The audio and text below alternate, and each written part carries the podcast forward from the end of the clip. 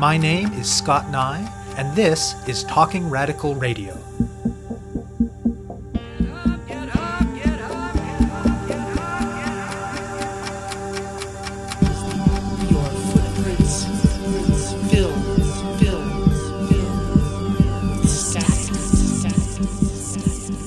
Hello and welcome to Talking Radical Radio, where we bring you grassroots voices from across Canada. We give you the chance to hear many different people who are facing many different struggles, talk about what they're doing, how they're doing it, and why they're doing it, in the belief that such listening is a crucial step in strengthening all of our efforts to change the world. On this week's show, I'll be speaking with Claire Bodkin and Sara Alavian. Health and health care interrelate on a number of different levels with the range of institutions and practices encompassed by policing, courts, prisons, and the rest of the carceral state. On one level, the carceral state is an integral part of systemic harms to health. It is increasingly well understood how experience of things like poverty and racism, organized into people's lives through social relations like capitalism, white supremacy, and settler colonialism, can have hugely detrimental impacts on the health of certain groups of people. As social movements have made so clear over the last year, policing in prisons are an important part of maintaining that status quo. As well, social movements have also been very clear about the ways in which policing is itself a source of direct harm, particularly to black and indigenous people, but also to people who are marginalized and criminalized in a lot of different ways. On another level, and in the context of those bigger picture realities, there are the many different ways that the carceral system interacts with the medical system. For instance, sometimes seeking healthcare can also result in police attention. There are situations where police seek to get information about patients from healthcare providers, and people who experience illness or injury while they're under arrest, detained, or imprisoned might have little choice but to receive healthcare while a police or corrections officer is present, including when an officer is the source of the injuries. And finally, medicine itself can be carceral, and medical workers can act in everyday ways that support carceral systems. The most obvious examples of the former are the aspects of the psychiatric system that involve incarceration, though there are others, and the latter can include things like how medical staff relate to police and how they relate to people in custody. Claire Bodkin and Sara Alavian are both physicians in Hamilton, Ontario. Bodkin is a resident in family medicine as well as a community organizer, and Alavian is a resident in emergency medicine. They're part of an ad hoc group of health workers from different parts of Canada with an interest in prison abolitionist politics who are producing a zine called Caring for the Detained. In their experience, the only mention of policing in their formal medical education was a discussion of basic guidelines for maintaining patient confidentiality in the face of inappropriate inquiries from the police. Other than that, policing, prisons, and the carceral state, their deep interconnection with settler colonialism and white supremacy, and the implications of all of that for the health and healthcare of their patients were not discussed. Though they're well aware of the bigger picture issues and the need to build transformative alternatives, the zine itself is focused on giving practical advice specifically related to the encounter between a healthcare provider and patient and its aftermath. The goal is to be an educational tool for medical learners and people who are already practicing and it aims to help them increase confidentiality, safety, and dignity, and reduce harms for patients who, for instance, are detained, or accompanied by a police or corrections officer, or who are otherwise dealing with the criminal legal system. The team has produced a preliminary draft of the zine. At present, they're getting feedback on the draft from people who have received healthcare in context relevant to the zine in community or carceral settings. Earlier, they had a successful crowdfunding campaign to raise money both to produce physical copies of the zine when the time comes, but also to pay those with lived experience for their labor and expertise. The group has also been hard at work figuring out distribution. The zine itself and its website will launch on February 1st, 2021, and in the meantime, you can watch for updates on their Instagram account at Caring for the Detained. I speak with Bodkin and Alavian about what it can mean to think about prison abolition in the context of healthcare, and about the Caring for the Detained zine. My name's Claire Bodkin. I'm a resident doctor training in family medicine in Hamilton, Ontario, and a community organizer. From a young age, I've always been interested in understanding issues of justice. My politicization has happened in a few different ways.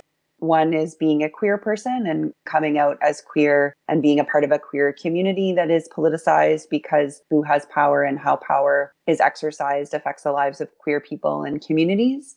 And then through a lot of the relationships that I have as part of my life and my queer community, a specific politicization around policing and police abolition. I have a dear friend, Keisha Williams, who really introduced me to the idea of prison abolition. And for me, that was really a starting point to understand the role that policing and prisons play in oppressing people and maintaining state power and maintaining white supremacy and also was living in Toronto when Black Lives Matter Toronto was established and learned a lot from their organizing around police abolition and prison abolition.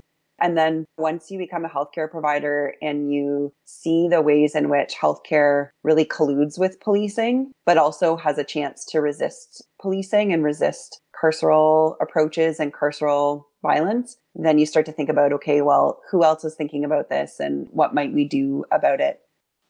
And I am Sara Alavian. I am also a resident doctor. I'm training in emergency medicine here in Hamilton, Ontario. I immigrated to Canada in 2010 and studied in my undergrad global health and equity studies and felt really grateful that during that time I had a lot of opportunities to meet people who were interested in grassroots community organizing, thinking about community empowerment, and in particular, ways in which individuals can ask higher administrative structures and powers to be accountable towards their citizens in transitioning into medical school and this profession, and in particular emergency medicine, it became quite clear to me that doctors have a particular position of power and privilege where they both get to care for individual patients, but also have the capacity to advocate for larger changes and structural changes and it became something that was obvious to me, particularly in the emergency department, that caring for patients who are detained is something that's not very well done. And I had something to say about it we are discussing a zine called Caring for the Detained. It's a zine that Claire and myself and a couple other people had thought to put together as a way to help healthcare providers, either medical learners or people who are already finished with their training, to think a little bit more deeply about how to minimize the harms of patients who are detained or accompanied by corrections officers or police officers and be able to best provide care for these patients in a dignified way. What did you get taught about the health and healthcare implications of the criminal legal system and its relationship with white supremacy and settler colonialism in the context of your formal medical education? We don't learn much about prisons, policing, carceral systems in formal medical education. There is a little bit of training that happens around confidentiality laws and who we can share information with and who we can't share information with and received some formal training on not disclosing anybody's healthcare information to a police officer or someone else that's a representative of the so-called criminal justice system without, you know, a subpoena or some sort of formal direction. However, really never in my formal training was policing as a potential source of harm to patients ever considered or addressed.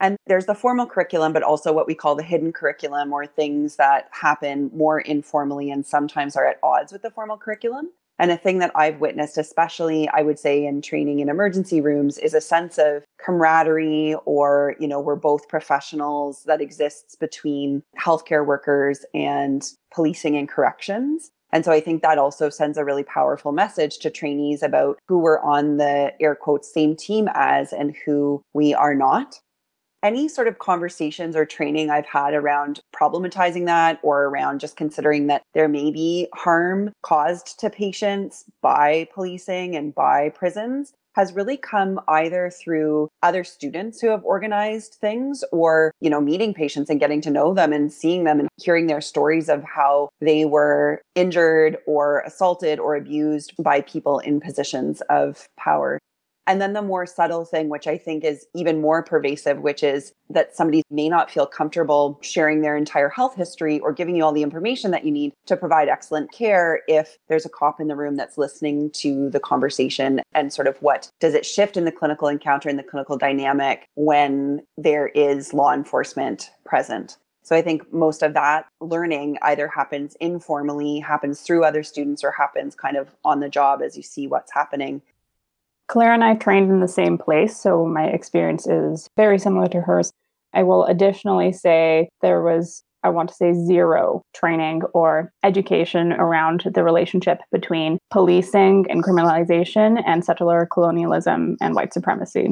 That is something that became quite obvious during medical school and also during residency that some people who had very particular life experiences had zero understanding of the relationship between those two things, and in particular, how Canadian society is set up in a particular way compared to other folks who were in training with us who either had life experience or had had the opportunity in other careers or other types of education to explore a little bit more these ideas of structural violence, of structural racism, and positions of privilege and power. And so, in particular, I think the lack of analytical understanding of these forces at play and how they impact our patients, that it's not just the one encounter with a police officer or with the criminal justice system that is damaging, but also what are the forces that brought them into play together. How do policing and criminalization, in conjunction with healthcare, funnel towards a certain vision of what society should look like and who is included in that vision?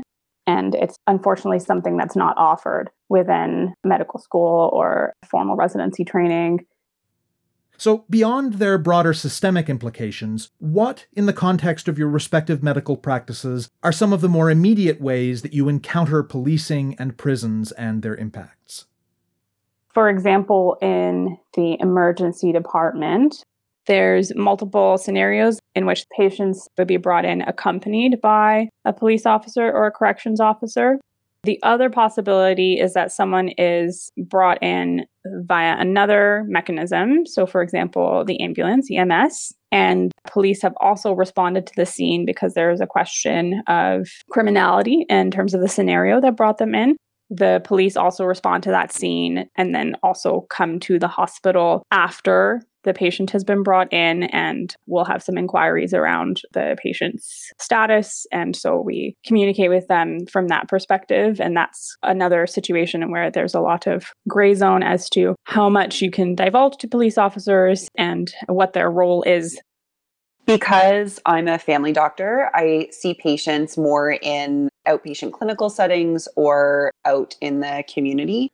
One challenge that I have, and I know a lot of my colleagues have, is that if there's somebody who is imminently a threat of harm to themselves or others, particularly threat to themselves, so somebody who's quite actively suicidal, our really only options for intervention are one to form someone, which is to involuntarily detain them. So, that in and of itself is a carceral tactic that physicians are able to do and, in fact, expected to do or legally required to do that. And then once you form someone, one of the only ways to ensure they make it to the hospital for assessment is by having the police transport them there. So that's one space where we interact with police.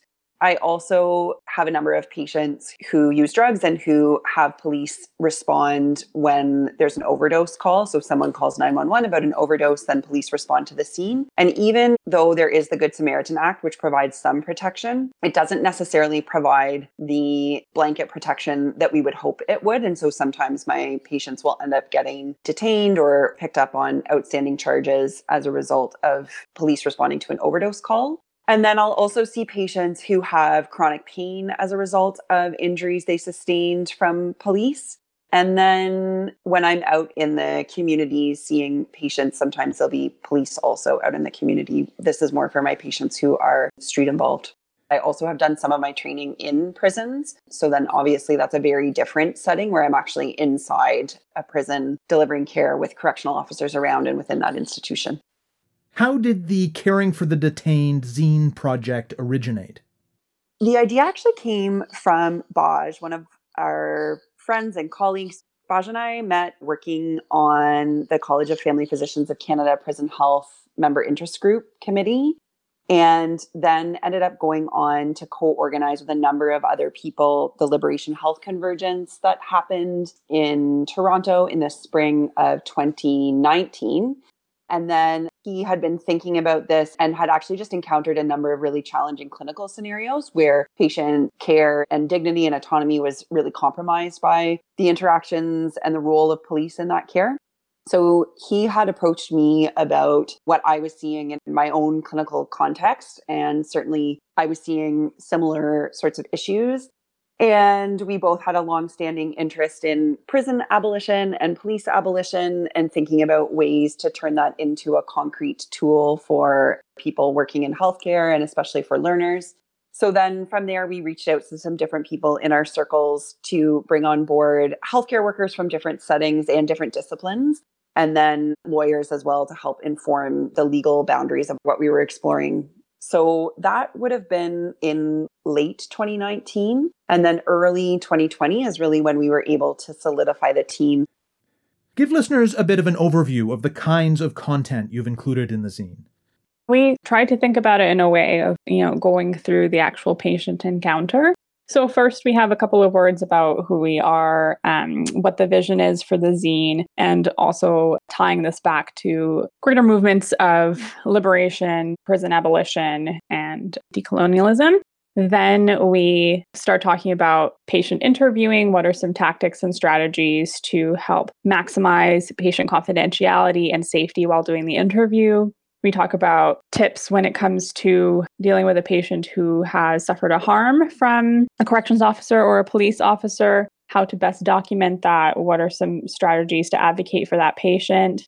And lastly, we talk about aftercare. So, thinking about beyond the patient care encounter, after they leave you, what are some ways that you can set them up for maximizing their success in terms of accessing healthcare, making sure that other people will be able to tap in and continue that care for that patient. So we tried to think of it as a structured approach to the entire patient encounter and beyond. I think the other thing that's important to recognize is what's not in the zine. We talked a lot about how there is a need to imagine alternatives and build alternatives that don't involve police at all and work towards that. This is really more of a how do we reduce harm within current healthcare systems, not a and what else do we build as an alternative. And then the other thing we talked about, and we sort of talk about it a little bit in the zine, is that there are lots of ways in which healthcare itself acts in carceral ways. So when I say carceral ways, I mean by like punishing people, detaining people, controlling people, and we need to also do work within healthcare to address that, to dismantle that, to create ways of doing things that don't reproduce that carceral violence. So, those are some things that we don't really cover in the zine in a big way. And I understand that in producing the zine, there was you and the other health workers who came together to write it, but you're also working with people who have received healthcare in circumstances related to the zine, who are making sure the things the zine is saying are sound. It was really important to us that we got feedback from those who had lived experience on how useful the zine was, how accurate it was, and if there was any part of accessing healthcare that had been missed that would be useful to touch upon in the zine. So we took a couple of steps to do that. First, we decided to properly compensate those individuals who would be able to read the zine and give us feedback for their time and for their expertise, and also for the fact that they would be reading about things that related to them on a personal level, might remind them of difficult or traumatizing periods in their life, and wanted to be thoughtful and careful about that. And in order to properly compensate them, we obviously needed funding. So we put together a GoFundMe the funding was not just for the compensation of these individuals, but also for being able to print the zine, put it on a website, make it freely accessible to people, etc. We were super thankful that people were generous enough and thought that this was important enough to donate to. And once we got that funding on board, we proceeded to the next steps of reaching out to folks. I think we've had five people review it now, and we're working towards getting 10 reviews, and then we'll create the final first version folks have come from Saskatchewan, Ontario, and Nova Scotia. And I've had experiences of receiving healthcare in community settings. And I am contrasting community settings with like detention settings. So things like in the emergency department or in a hospital or in a clinic while being detained. So typically accompanied by a correctional officer, a police officer, something like that the feedback so far has been really helpful just to illuminate some of the gaps that we didn't even see or understand, obviously, as healthcare providers, in terms of what can make an encounter less harmful and more positive for patients. So we're just finishing that review process and then we'll be ready to incorporate all of that feedback into the first version to be released. And then from there, we anticipate that we will get critical feedback. We will get other things to think about. We will get other areas that we want to expand on, and that the zine may have a couple of different additions. We have one review happening with somebody who's currently incarcerated, and that's proven a little bit more logistically tricky to actually get the document into the prison and then have the person be able to review it and send it back without it getting stopped by correctional officers. But working our way through that right now as well. And once the zine is ready to release, what are your plans to get it into the hands of healthcare providers and learners?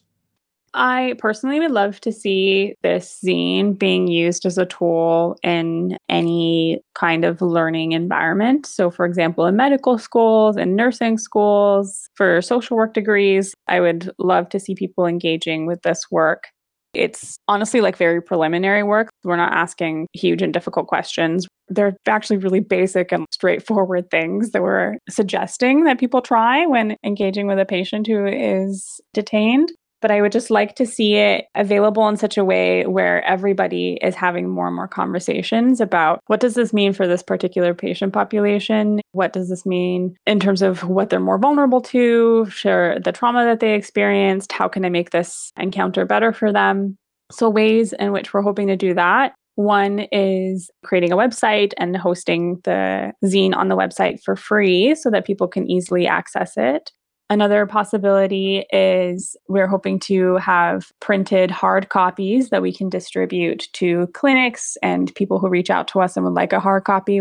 The one thing that we need to have some more thoughts about is making sure that this gets into the hands of communities who need it. So, in particular, people who are policed more, patients who are already incarcerated, people who have been incarcerated and don't have access to the internet or access to large amounts of resources that's something that is probably going to be the next step to think about how can patients then get their hands on this type of knowledge and know what can they ask for like what should they expect from their care the other thing that's been interesting in all of this has been the number of people that have reached out, especially like other healthcare workers, to say, Hey, I heard through the grapevine that you folks are working on this. When is it going to be available? Would love to check it out, would love to read it, would love to share it. I think there's a real appetite for this among progressive health workers in so called Canada and probably beyond. What else would you like to see done in terms of reducing harms from carceral systems in medical contexts at a level beyond the individual practitioner? Like in terms of professional associations, standards of care, rules and regulations, that sort of thing one thing we don't do in Canada is we don't have any way of tracking police caused injuries or even fatalities. From a health standpoint, we always talk about how if you don't measure a problem, a health problem or a health outcome, whatever it is, it's really hard to act on it. We don't necessarily need to get any more data to know this is an issue and to act on it. But I do think that for healthcare systems, it would be helpful to have that epidemiologic data that says, okay, this is how much of an issue it is in terms of police related or police caused harms and fatalities.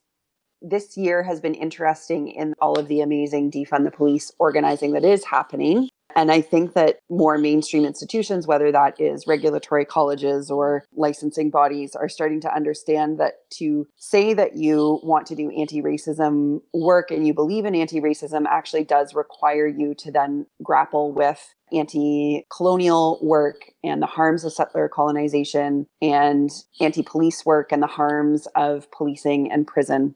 So I think pushing our institutions to recognize that policing and prisons are a part of settler colonization, are a part of racism, are a part of white supremacy, and are a part of what is causing harms to people is an important thing. And I think that there is more space, thanks to, you know, defund the police organizers leading this conversation nationally to be able to have those conversations. What I would like to see is some dedicated thought and planning around how to actually confront the fact that policing and criminalization is harmful. So, recognizing that this is an issue and it's a health issue, it's something that creates adverse health outcomes for many of our patients, many of our, in particular, marginalized and racialized patients, and making a dedicated effort to understand that. So, yeah, collecting that health data, there are a lot of very smart people who have already done that work the theoretical, the conceptual, and the grounded theory work of demonstrating those links between these dangerous and violent forces. And as a profession, taking a look at that and realizing, okay, this is something that exists, is real, and has an impact on our patients. And then also coming to a reckoning with the fact that we participate in it in very insidious ways. And then starting to unravel that, deconstruct it, and come up with some alternatives for it you know, thinking about, for example, when it comes to mental health, patients who look a certain way, you know, black men, people who are schizophrenic, people who use drugs, they will be overly policed. They will be aggressively treated for their mental health issues and not always in a productive way and are usually taken out of their communities. They're segregated from their communities. They're subjected to even more trauma and violence um, thinking about ways of how to address that, how to change that, and how to create more nourishing and structures that allow people to survive and hopefully thrive within the society. So I think that there's a lot of ways in which healthcare can step up to start to really create some radical alternatives for people to have better access to healthcare, to experience their health in beautiful ways that are free from policing, that are free from the specter of like surveillance and violence. There's a multitude of ways to engage in that, and each person can find kind of their niche and think about what can they contribute to. What is that small way that they can start to think about healthcare as like a, an actual radical abolitionist practice. I just want to add something about process. This was a group of people who found each other through friendships and other relationships that we had with each other. We saw a problem and we wanted to do something about it.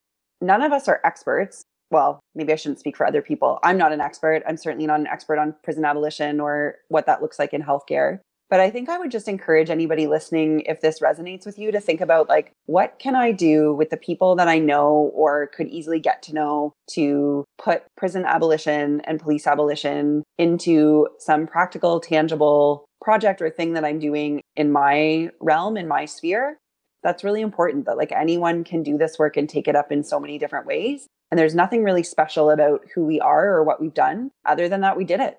And I know other people are doing it, but you know, for anybody listening, I would hope that they could, if they have an idea or a hope or a problem they're seeing, they could take that and run with it. You have been listening to my interview with physicians Claire Bodkin and Sara Alavian about prison abolition politics and healthcare, and about the Caring for the Detained zine. The zine and its website launch on February 1st, 2021, and in the meantime, you can follow Caring for the Detained on Instagram. To find out more about Talking Radical Radio, the guests, the theme music, and the ways that you can listen, go to talkingradical.ca and click on the link for the radio show. On the site, you can sign up for email updates or follow us on Facebook, Twitter, iTunes, SoundCloud, and other platforms. I'm Scott Neigh, a writer and media producer based in Hamilton, Ontario, and the author of two books of Canadian history told through the stories of activists, published by Fernwood Publishing. Thank you very much for listening, and I hope you tune in again next week.